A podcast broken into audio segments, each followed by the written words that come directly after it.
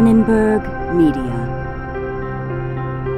This is the Annenberg Learner Podcast, where we aim to elevate the education profession through conversations that inspire, recognize, and encourage innovation and best practices in the field. We track the lived experience of teachers, students, and parents alongside the ecosystem that serves them. Guest speakers will share what's working and the steps we can take to reimagine and redesign teaching and learning for our most vulnerable populations.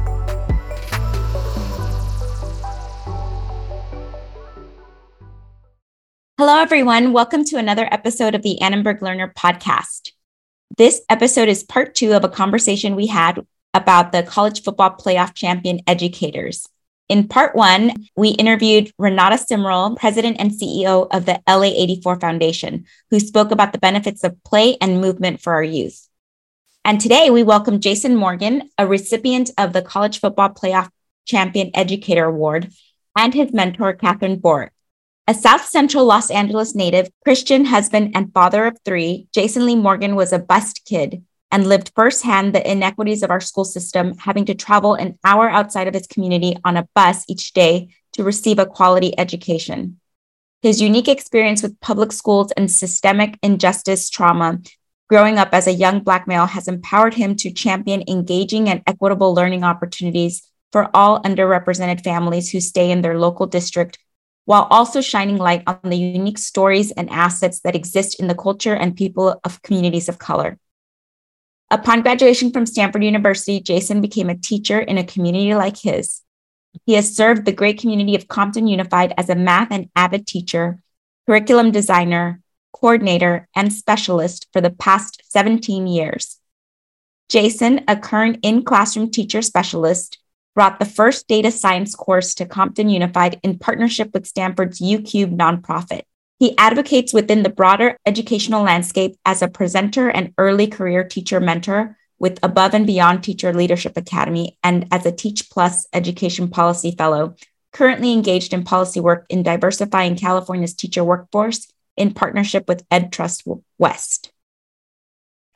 In 2023, Jason was honored as a college football playoff legacy champion educator, where upon receiving the grant, founded the Student Empathy Network for Diversity Student Fellowship that leverages the power of movement to build empathy between historically segregated student communities and promotes access to movement and play in non athletic settings, whilst informing education policy reform with student voice.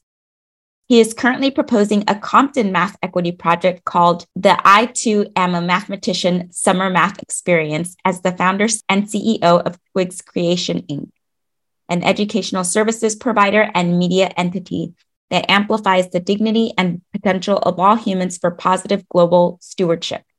Jason and his mentor, Catherine, with us today, share the passion that movement is an integral part of learning and that we must connect the mind and the body in order for the learning to stick.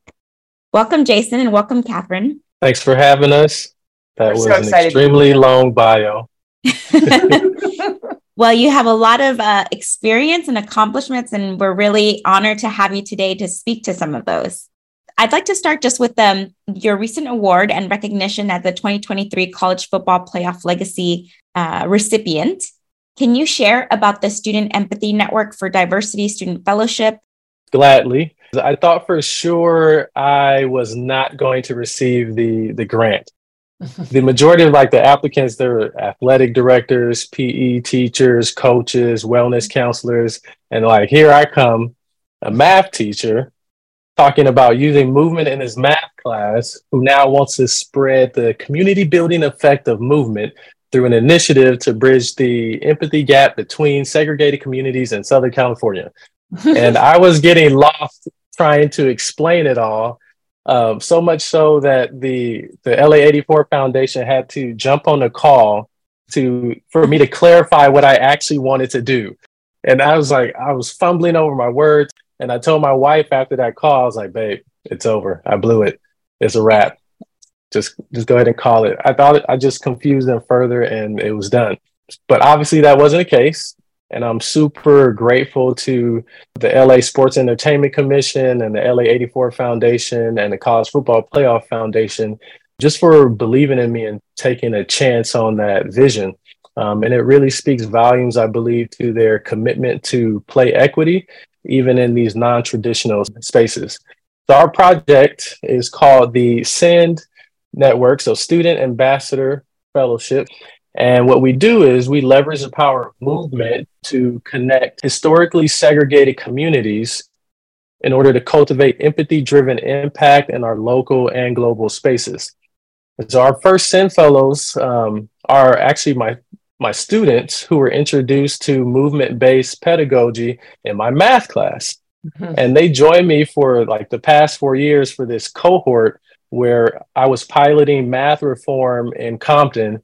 And the students got to stay with me all four years. One of my fellows, uh, Miriam, she's uh, taken me for five math courses since her freshman wow. year.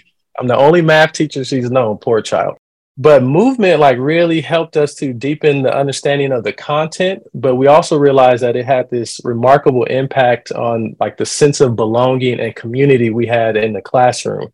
And so the question was then posed like, well, how might we as ambassadors from Compton utilize this discovery to build community between different student populations, especially in this age of polarization, and so the pioneers of this work are Compton educators like myself and uh, Catherine and uh, Billy Nay and um, Alicia Elias, our community relations specialist, and my math students who got introduced to this crazy guy doing movement in their math class.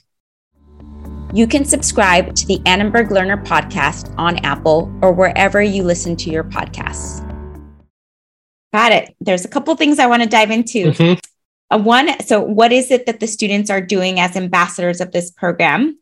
And then I'm also just really curious about how the students were with you for five years. That sounds like an incredible opportunity for them to deepen their learning and trust and all, all of the, the benefits of having the same teacher over time. Well, we kind of have like this threefold mission. We're trying to build a cultural exchange and empathy between diverse communities. So there's a lot of segregation and disconnect within the Southern California and LA region. And we bring these groups together. So we have students from Compton, we have students from uh, North Hollywood, Burbank, Silver Lake, and their families and parents get involved. And these communities typically would not intersect. And so we create these movement based experiences and domestic exchanges. That's one aspect. We believe in the power of movement. So we get to impact our local communities through movement based service projects. One is part of the Compton Math Equity Project, where our student fellows from Compton were able to lead a math, movement, and mindfulness workshop at the local elementary school for second graders. Having that impact, the SEND fellows coming in, they have their SEND shirts and they mm-hmm. come in as a team and interacting and giving back to their community through movement. And then the third aspect is being able to allow the students' stories and their experience with this program and this fellowship to inform educational equity policy from the student's perspective. And then they envision how might movement play a key role in improving equity for, for everybody. Can you tell us what are those uh, five courses that you've taught? For this model, it was integrated math one, two, three, and data science. And she's take Miriam's taking me for data science for a second year. Very thankful for that. Just that's opened up doors for other pathways for students who are interested in pursuing deeper mathematical subjects. From that, that's opened up the door for current group of juniors who are trying to take AP Calculus or uh, BC, which we don't technically offer. This cohort, we're kind of being more creative about giving students access to upper level mathematics. The data science course that I, I don't know that that's typical in as a math offering in high school. Can you speak to a little bit about how that came about at your school site and district? in working through like different approaches for math reform, I came across Stanford's YouCubed nonprofit so I've been using their resources within the classroom, just feeling that it was very important for our students in Compton to have access to open creative math tasks that had low floors, high ceilings, um, where everybody can participate and enter. And then they could take their math levels to these very high, what we call low floor, high ceiling. Stanford was piloting a new data science course. Instead of waiting for it to come down 10 years down the line to Compton Unified, I said, no, this needs to be here now. So I got in touch with some of the the folks at YouCubed. They said, We're doing the pilot. Do you want to be a part of it? I said, Yes, sign me up. They had already done a lot of work for the A through G eligibility and getting it approved by the UCs and Cal States so that it was legit. But you still had to write the course description to for the district, which mm-hmm. was a beast. and it took a lot, but is that important? So you just go through that long arduous template and put it together and it was approved to be a math course and even um, given an honors weight that's great. And is this now a widespread offering in the district? No. So currently we're we're working on it. Um, i hmm. currently this is the second year of it being offered within the district. I'm still the only data science teacher. I do believe that our compton early college is also adopting uh, data science. And I know that LAUSD, they have a data science course through UCLA. We knew these things were being offered to communities like ours, but you know, it takes a little bit extra effort to make sure that it it gets into the hands of the people and we need people to champion it. Even now, as I'm a curriculum specialist, I am not supposed to be teaching, but I said I one the data science course needs to continue, and I believe it's important as a curriculum specialist to stay connected to the classroom and to students. Like I said, I've been very privileged because I'm not supposed to have my giant classroom. I'm not supposed to have a uh, be able to teach a class, but they the Compton Unified has given me a lot of flexibility to this impact, and I'm very grateful. And Morgan, you've earned that because you're good at what you do and you have a lot of ideas and they want to they want to watch you and follow those ideas out. Thank you. That's fantastic. It's great to hear when teachers are um, surrounded by supportive leadership and are really allowed to grow in their practice and and develop um, these new initiatives that will have a, a significant impact for students. As part of its mission to advance excellent teaching in American schools, Annenberg Learner funds and distributes educational video programs with coordinated online and print materials for the professional development of K 12 teachers. Many programs are also intended for students in the classroom and viewers at home with videos that exemplify excellent teaching. K 12 educators, students, and lifelong learners may access Annenberg Learner resources for free at learner.org. Please note, rights restrictions may limit the availability of some series. For the latest information about learner programming and availability, sign up for the Annenberg Learner newsletter at learner.org. And just taking it back a little bit to the movement that you integrated in your math mm-hmm. classroom, when we think about teaching and learning math, we don't usually think about play or movement, sometimes not even joy, unfortunately. So, how did you get to this point in your teaching career where movement did become part of your of your teaching? What was that journey like for you? I don't know what you're talking about, Nati. Like you never walked this space in your math class and broke a sweat. That wasn't like the norm.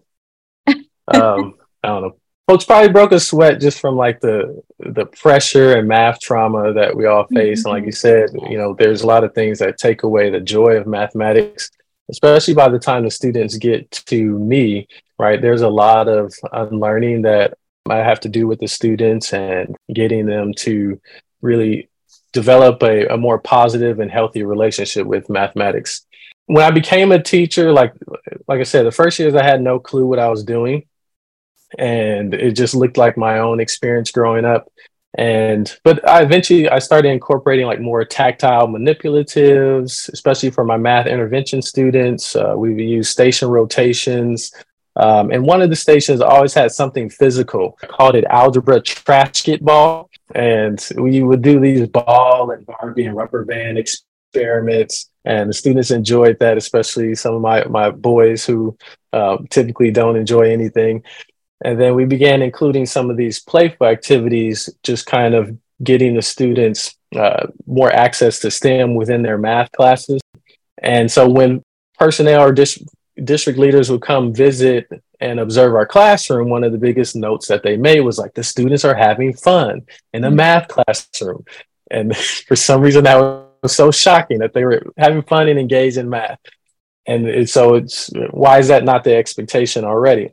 So I, I wanted to do more than what I, you know, grew up. My experience was like, but my journey to like this deep love affair with movement. But it came like I was awarded this um, this honor called the Outstanding Teacher of America Award in 2017 by the Carlston Family Foundation. It's now called the Above and Beyond. It's a public charity. Um, and we kind of focus on equitable educational opportunities for every student and celebrate and support outstanding and inspirational California public high school teachers, um, especially those teachers working in underserved school communities. Mm-hmm. But you can only be nominated by former students. Oh, wow. And they get to speak at the ceremony and they give you the award and you don't know who it is. And so it's just, it's just very meaningful. And so I was thankful to be honored that way. And during that award weekend, past honorees, they host an educators symposium. And during that symposium, I was introduced to two amazing educators, Brian Katz and then the amazing Cole Robinson. She's an award winning uh, dance instructor, um, and she is an advocate for dance education and movement.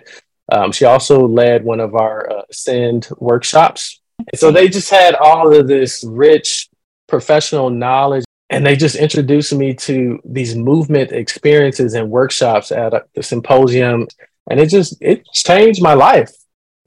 I could never explain to anyone the power of movement. They're like what do you do? You just move and walk around all day? I was like i don't know. You just have to be there and experience it. Those workshops they just had a profound impact. It even made the other presenters like more playful in how they presented their strategies. And i was just hooked. And i was like i got to bring this back to my students in Compton. I got to bring it back to my colleagues. And so I use it wherever I go.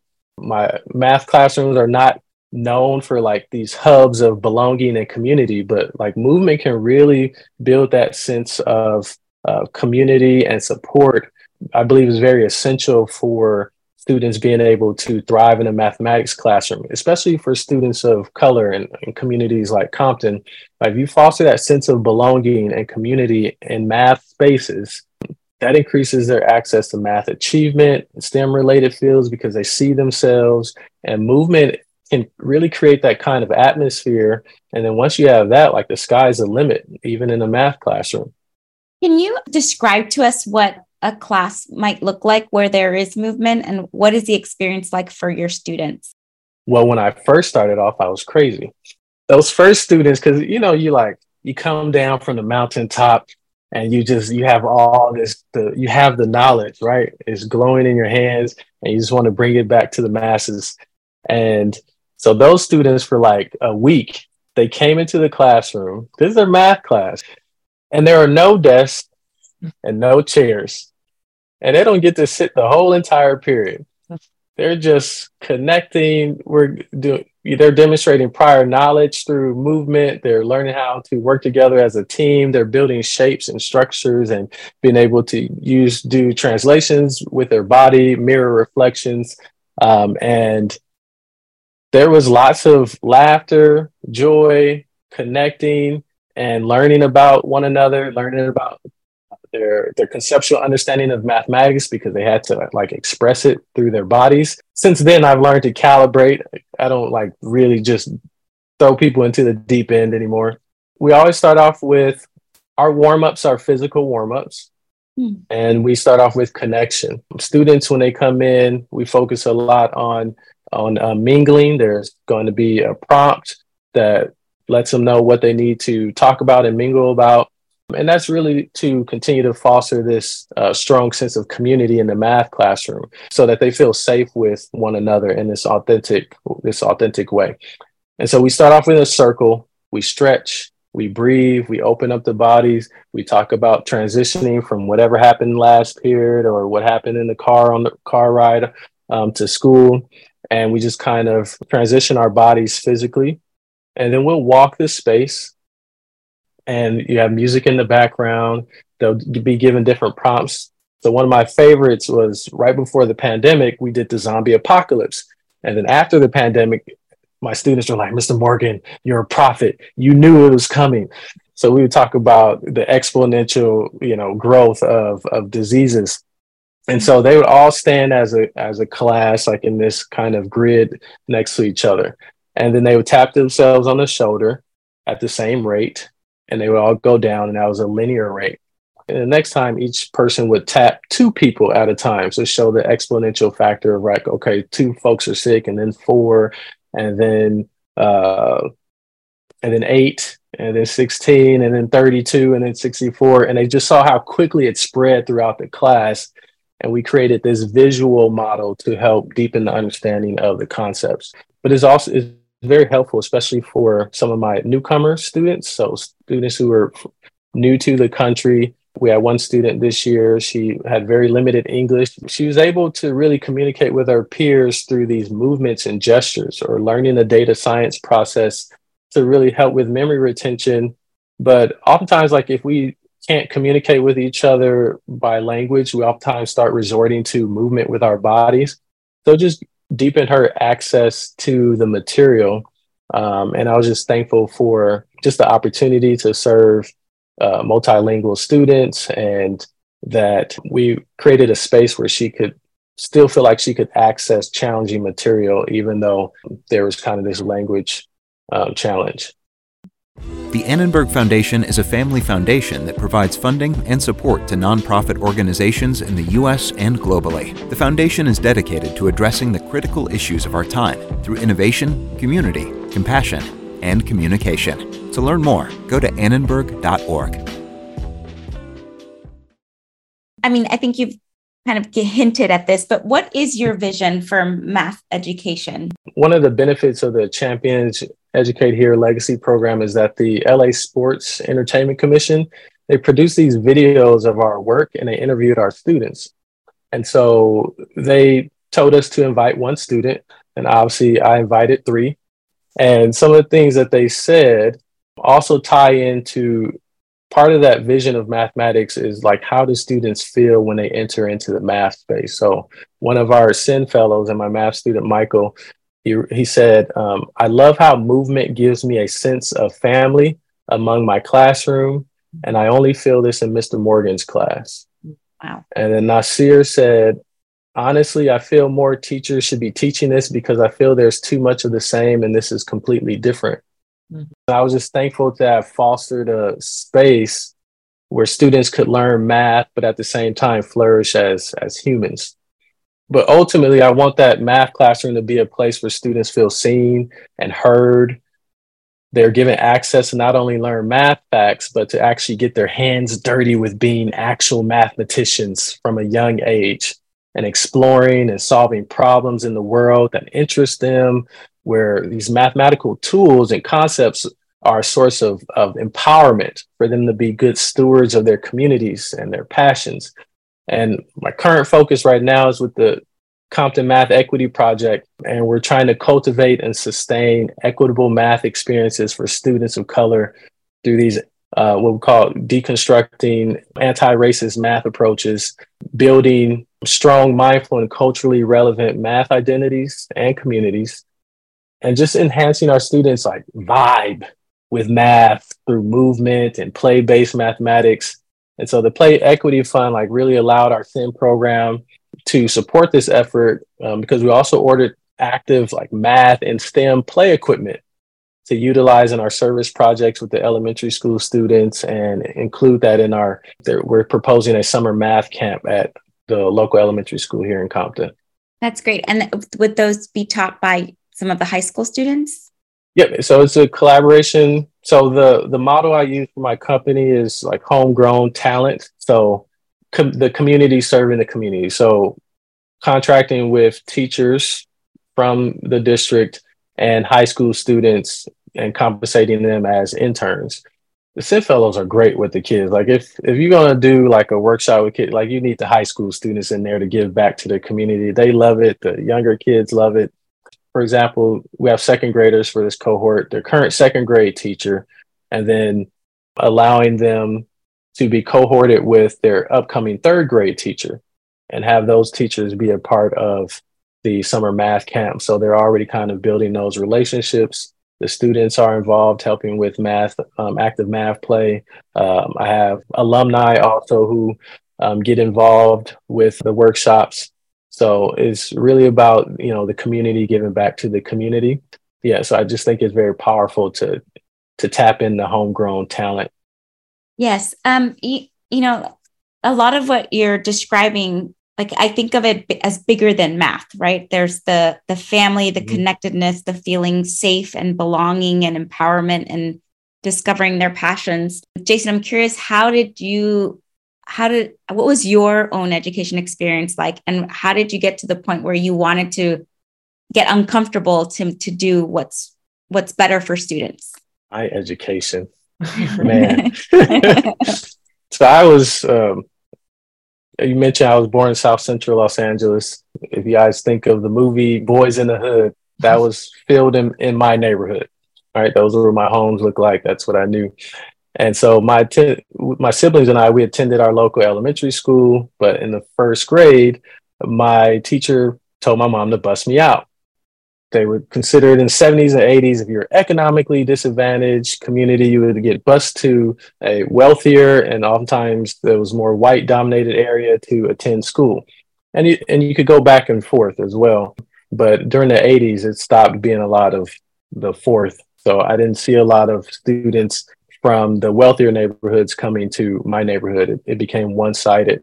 There's this idea that you had to get out in order to get a good education so I went an hour outside of South Central Los Angeles to Northridge, California, and it was it was true. I like received a high quality education, um, but at the same time, I'm wrestling through all these stereotypes. Um, I went from the highest performing student in South Central, my South Central school, to the lowest performing student at my school in Northridge, California, and it was predominantly white, Jewish, and Korean.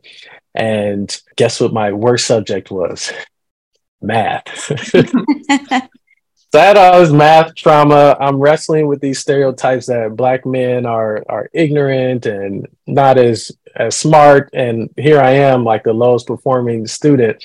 And so I had that going on. It was this like extreme racial and social economic culture shift. And I'm in elementary school trying to make sense of it all, make sense of my own like racial identity. Where do I fit? Why are these things different? And why did I have to leave my home to get this quality education? And so a lot of that like fueled my own desire to make sure that we provide these premier and authentic educational experiences for for the families who stay. Even though I struggled, I eventually did um, begin to excel in school. Wherever I went, I wanted to be the best and so I eventually ad- adapted by by third grade, and um, I did well. I graduated uh, valedictorian of my high school. I got a five on my AP calculus exam. Obviously, I got into Stanford University, so um, I figured it out. And then math became my favorite subject again until freshman year at Stanford, and I realized that my procedural understanding of math and my five on the AP calculus meant nothing because Stanford professors wanted to you to understand the concepts and you need to use mathematical creativity. And I was like, huh? I don't know how to do that. It was touch and go there, but I also understand that I'm in the minority. Not not everyone had that type of school experience and just doing the same thing that I experienced is not going to hit all of the personality types. It's not going to hit all cultures and backgrounds. And Even Morgan, just. I think that brings that, us back to Send too, because that's mm-hmm. why I feel like you created Send was so that our students, when they get to college for the first time, don't feel like that outsider status. Would, would yeah. you agree with that? Yep, I would say definitely like that's definitely one of the aspects where they can kind of be able to interact with these different communities but also to highlight just the beauty that's within communities like Compton. Like Compton has like a rich history, the people, the culture. When you come visit the families and having workshops held at Compton and people saying this is my first time in Compton and them just being able to see our campus and our students and just, you know, it helps break down those stereotypes of of what it means to be from communities like Compton. Thank you for sharing about your experience and your current school community. Something that I'm picking up is you're mm-hmm. you have 17 plus years of experience. It sounds like you're continuously learning and connecting to these organizations that that help you in your own development as a teacher and you have this wonderful mentor. What advice do, would you have to a new recent math teacher who's starting off in their career to be able to really make make it a, a long impactful career in working with kids. In education i think if you there's a lot of pressure to just kind of comply with what the system is asking of you. And i serve as an early career teacher mentor and a lot of our early career teachers they you know, I folks, oh, you're just so bright eyed, but they really want to make an impact. And just like I wanted to, I want to make an impact, but they also feel this pressure of like, I got to get tenure. I can't really push, you know, push the envelope or, but all at the same time, they're kind of like suppressing their own spirit and their passion and their desire. So one one of my encouragements is just you need to kind of be bold within education. You have to be bold for our kids and your own human spirit. Like it is unhealthy mm-hmm. to continually violate one's conscience for the sake of compliance. We see the gaps and the holes. And in our, our heart of hearts, like we know we we must do something radically different. But the fear of the unknown, the pressure, and this like tattered yet safe tether of the familiar just like paralyzes us and it keeps us swimming in these circles. So, to create the change that we need, we have to explore uncharted territory within education, and we need to make it a safe space for educators to do that. Um, the system evolves slowly, so it will take the courage and creativity of day to day practitioners to forge those new pathways and push the boundaries and as uh, John Lewis said, get into a bit of good trouble. I would say a good place to start. Go ahead and get your students up and moving. I love it. I love it. Being bold.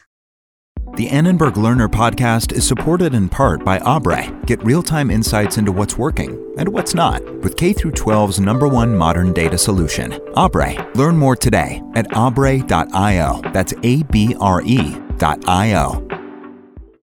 Jason, Catherine, is there anything else that you would like to share with our learner audience?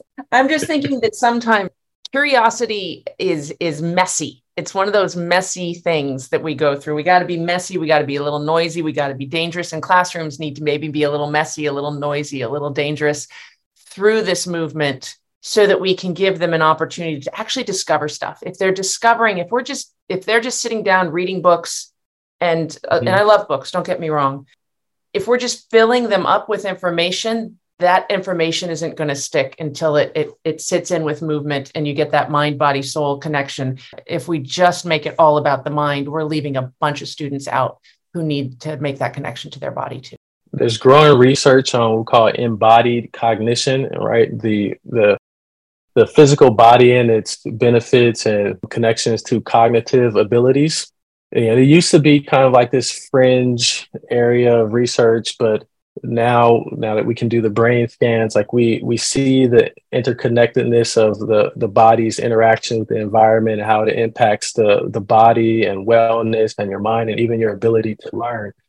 Just get out there and be creative and like how you can incorporate movement into what you do in all aspects of your life not even just in the classroom but just in your own personal lives as well in the workplace because doing so is not a disservice because the more we have folks incorporating movement into their life and their students lives we learn more and we can get better at it and we can take advantage of uh, a resource that we might be underutilizing Thank you so much for your time today and for sharing all of this wonderful these wonderful insights. I know our learner audience will really appreciate this and hopefully spur some curiosity and interest in integrating movement in their own classrooms.